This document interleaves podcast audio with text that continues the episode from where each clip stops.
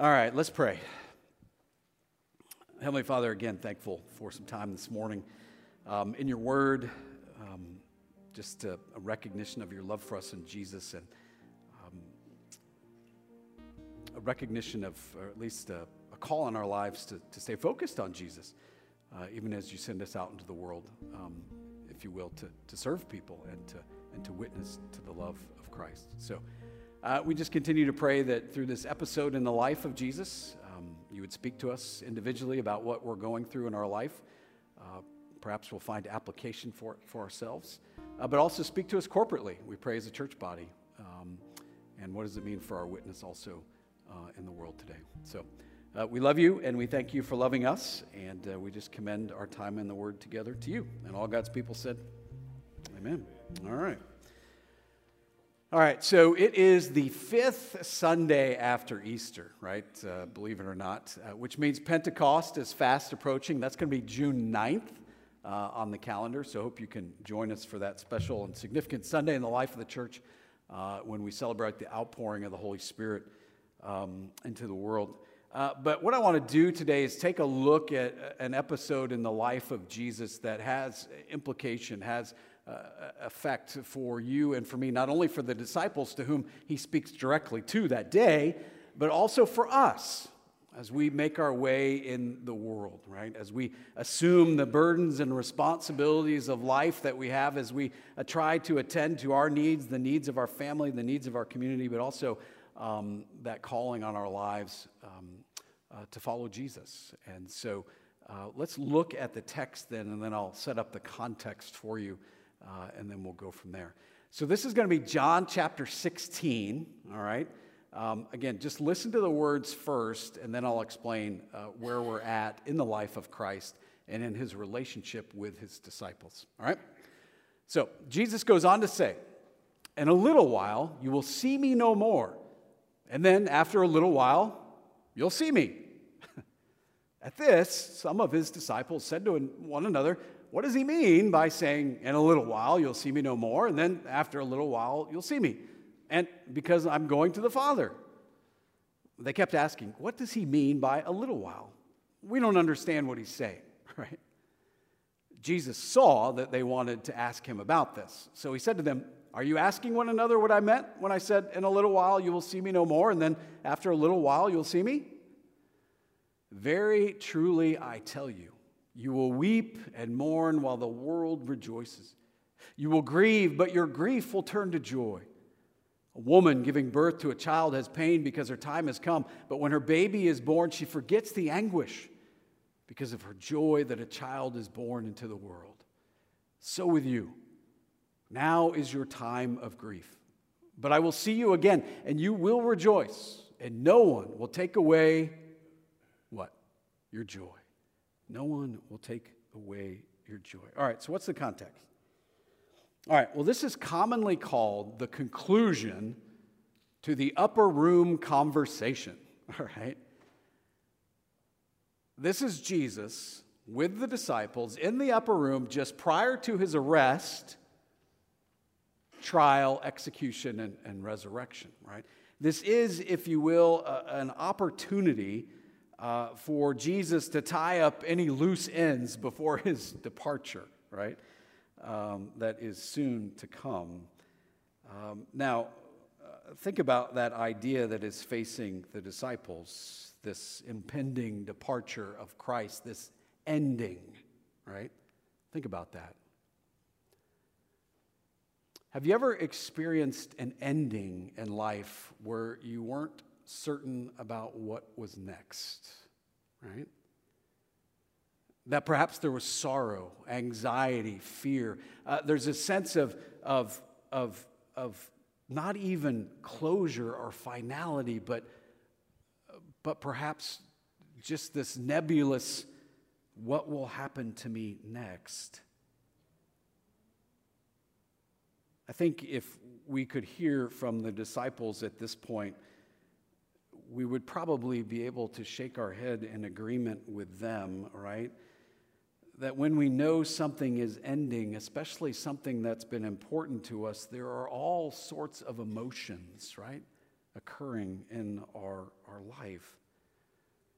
You know, perhaps it's a, it's a loved one who, who dies after a long illness, and the, the spouse or, or maybe sibling or parent is, is left with what next? What next? Perhaps it's a, a, a an end to, to a marriage unexpectedly, right? What just happened, the person might ask and what will happen next.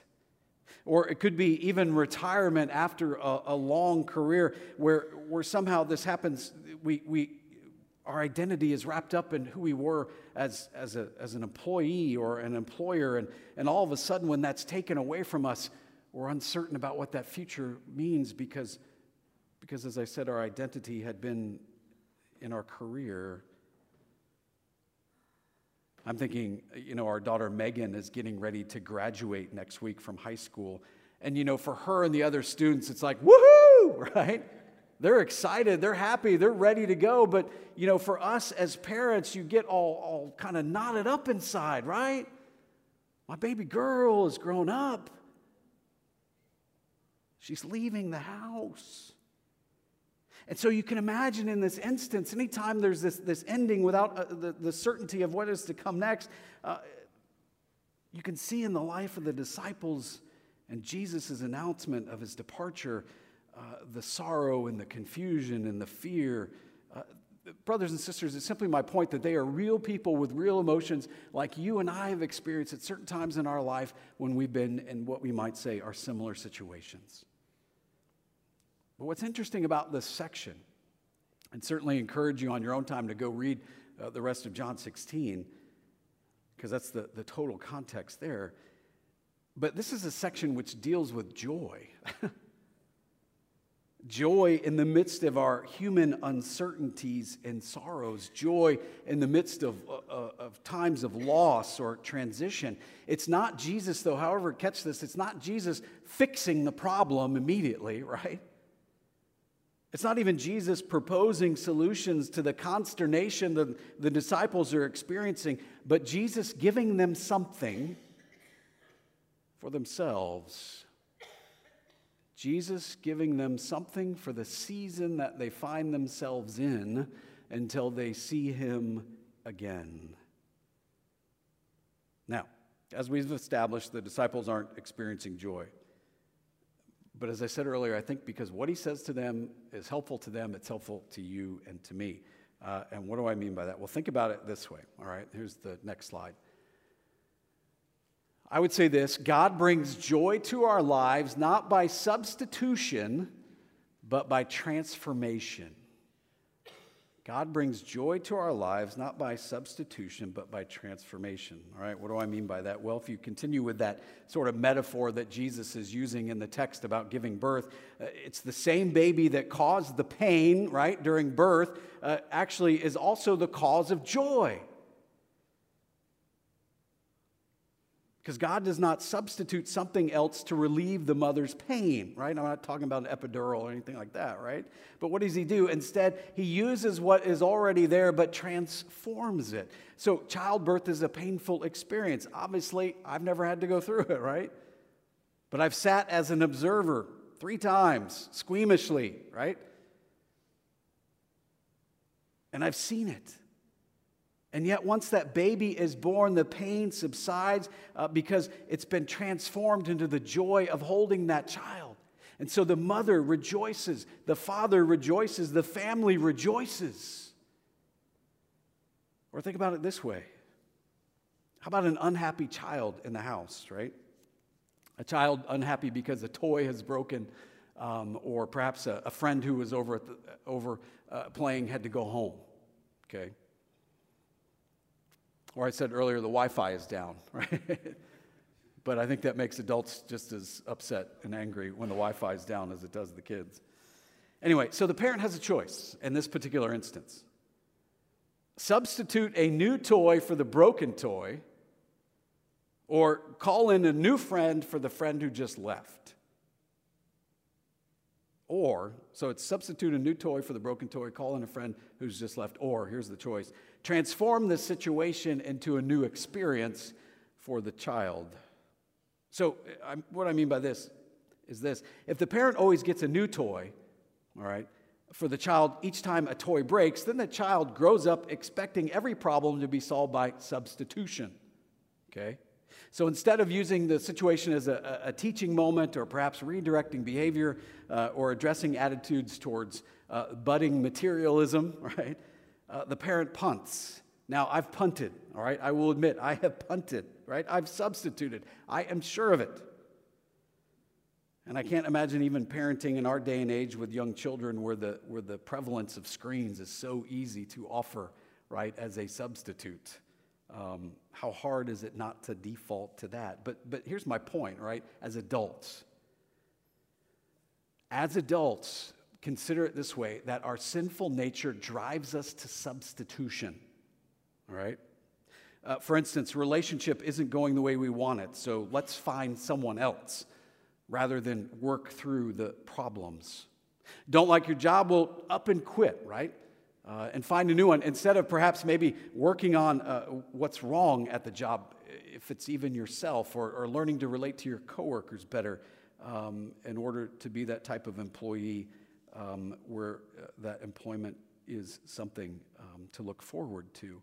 Uh, finances, the finance is rough, right? Well, I'll just substitute that new car with the new credit card with the low interest rate and set aside my maxed out card, right? Instead of dealing with my spending habits and problems. What I'm saying is this that basically basically comes down to the idea that the way of solving problems through substitution is no way at all. It does not offer the joy we so long for. It does not offer that peace that we so long for, uh, but it's what our disposable society says. It's what our disposable society offers. Substitution appears to be an easy and a convenient way out. But it isn't, right? Because if you don't address the issues that caused the first breakup, you're, you're likely to have a second one, right? If you don't um, address your poor spending habits, you're likely to see problems on that second credit card you got, right? Um, if you haven't figured out why you don't have any friends on Facebook, right? Perhaps you need to sit down with someone who will tell you and be real honest with you uh, as to why you don't. Instead, think about it this way, if you will, okay, about your relationship uh, to transformation as a follower of Christ. If you put the Mike the second the verse up from the Apostle Paul, 2 Corinthians, this is 517. Therefore, if anyone is in Christ, the new creation has come, the old is gone, the new is here. The old is gone, the new is here. So, whether it's a baby, a child, a youth, adult, what matters? What Christ wants to work in us, what Jesus is after, is transformation. His work in our lives so that we remain in His will regardless of earthly circumstances. And so that by knowing that we remain in His will and knowing that we have His very presence in our lives, we can experience that joy that seems so elusive to us when our life is simply filled with the things of this world. All right, go back to that text, though, from John 16. Because what Jesus says in that text is he doesn't, well, he doesn't say that the mother's sorrow or pain was replaced by joy, but that the sorrow was transformed by joy. Again, the same baby that caused the pain brings the joy. And I put it before you that so it is as we follow Jesus. That God takes these imp- uh, seemingly impossible situations, adds to it the miracle of His grace, and transforms trial and sorrow by adding His presence his peace um, to our lives, His joy. I'll give you another verse from 2 Corinthians 4. The Apostle Paul says this He says, Therefore, we do not lose heart. All right, so you can think about a particular situation you might find yourself in or a loved one where there's potential to lose heart, right? Though outwardly we are wasting away, yet inwardly we are being renewed day by day. For our light and momentary troubles are achieving for us an eternal glory that far outweighs them all. So we fix our eyes not on what is seen, that is the things of the world, but what is unseen. Since what is seen is temporary, but what is unseen is eternal.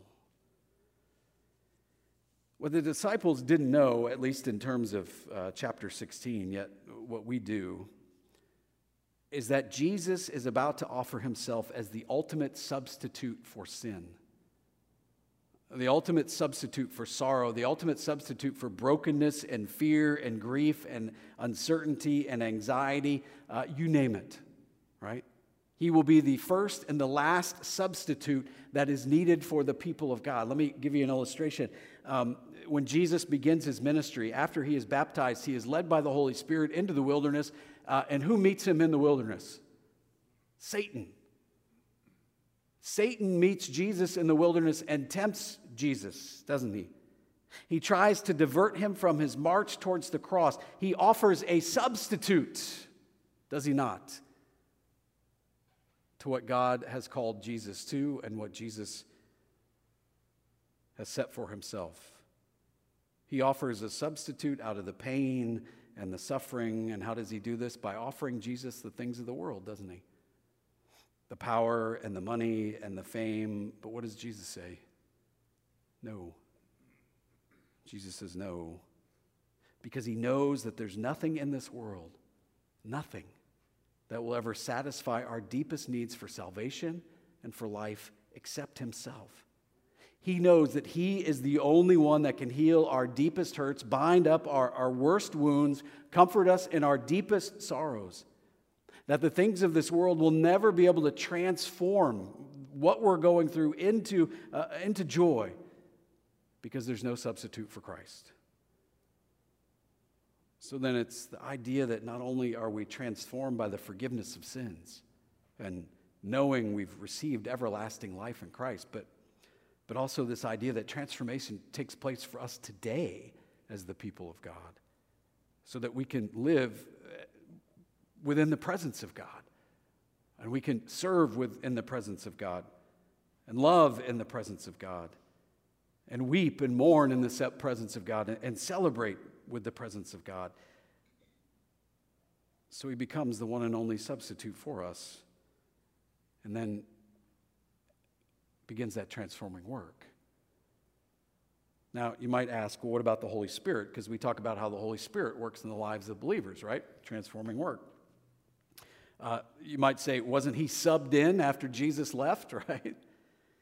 Uh, I mean, that Spirit, the Holy Spirit's sent after his ascension, right? That'll be Pentecost. We'll get that in a couple weeks.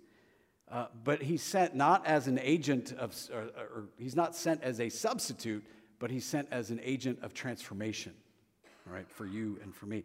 Uh, the disciples may have remembered this conversation. This is from John 14. Uh, but the Helper, the Holy Spirit, whom the Father will send in my name, he will teach you all things and bring to your remembrance all that I have said to you.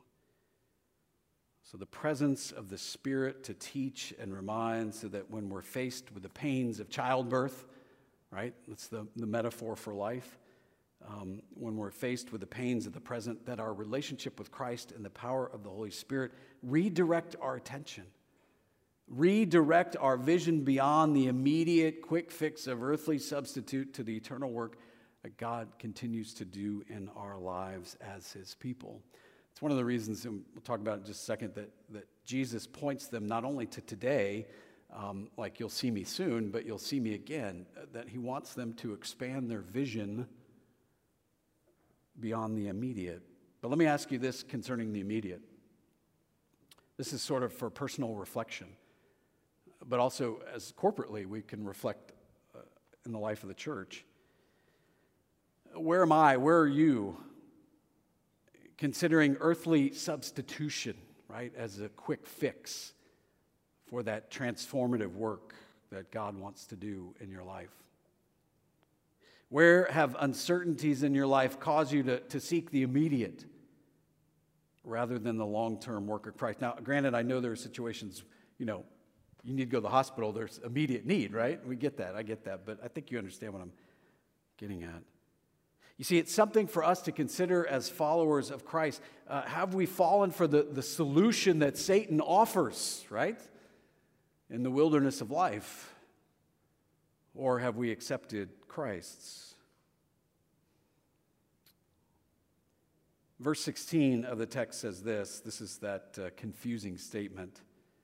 In a little while you will see me no more, and then after a little while you will see me.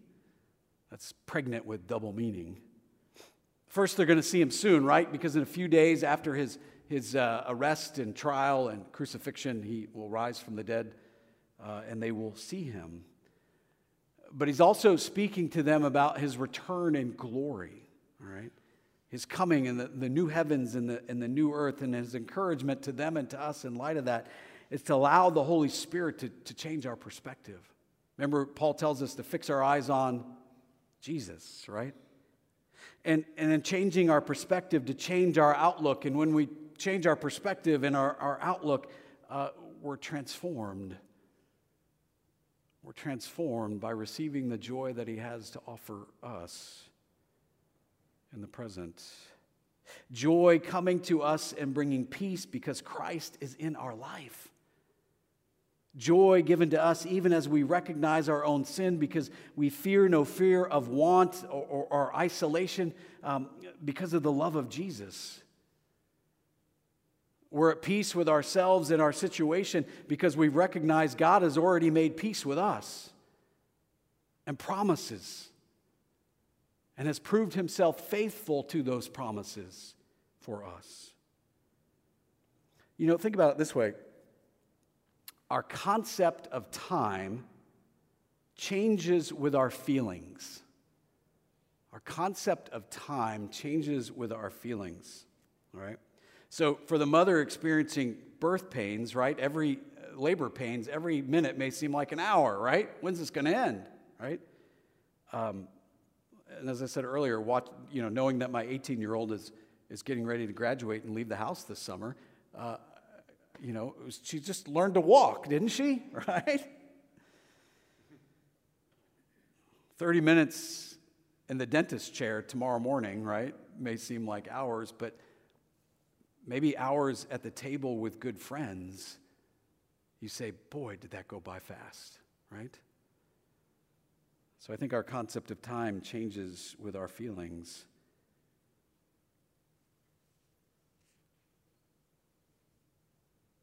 And so, to continue the metaphor, if you will, labor may be a long time, but the pain is forgotten by the people of God and transformed by the person and work of Jesus. So, let me just close with this by asking you this for your consideration.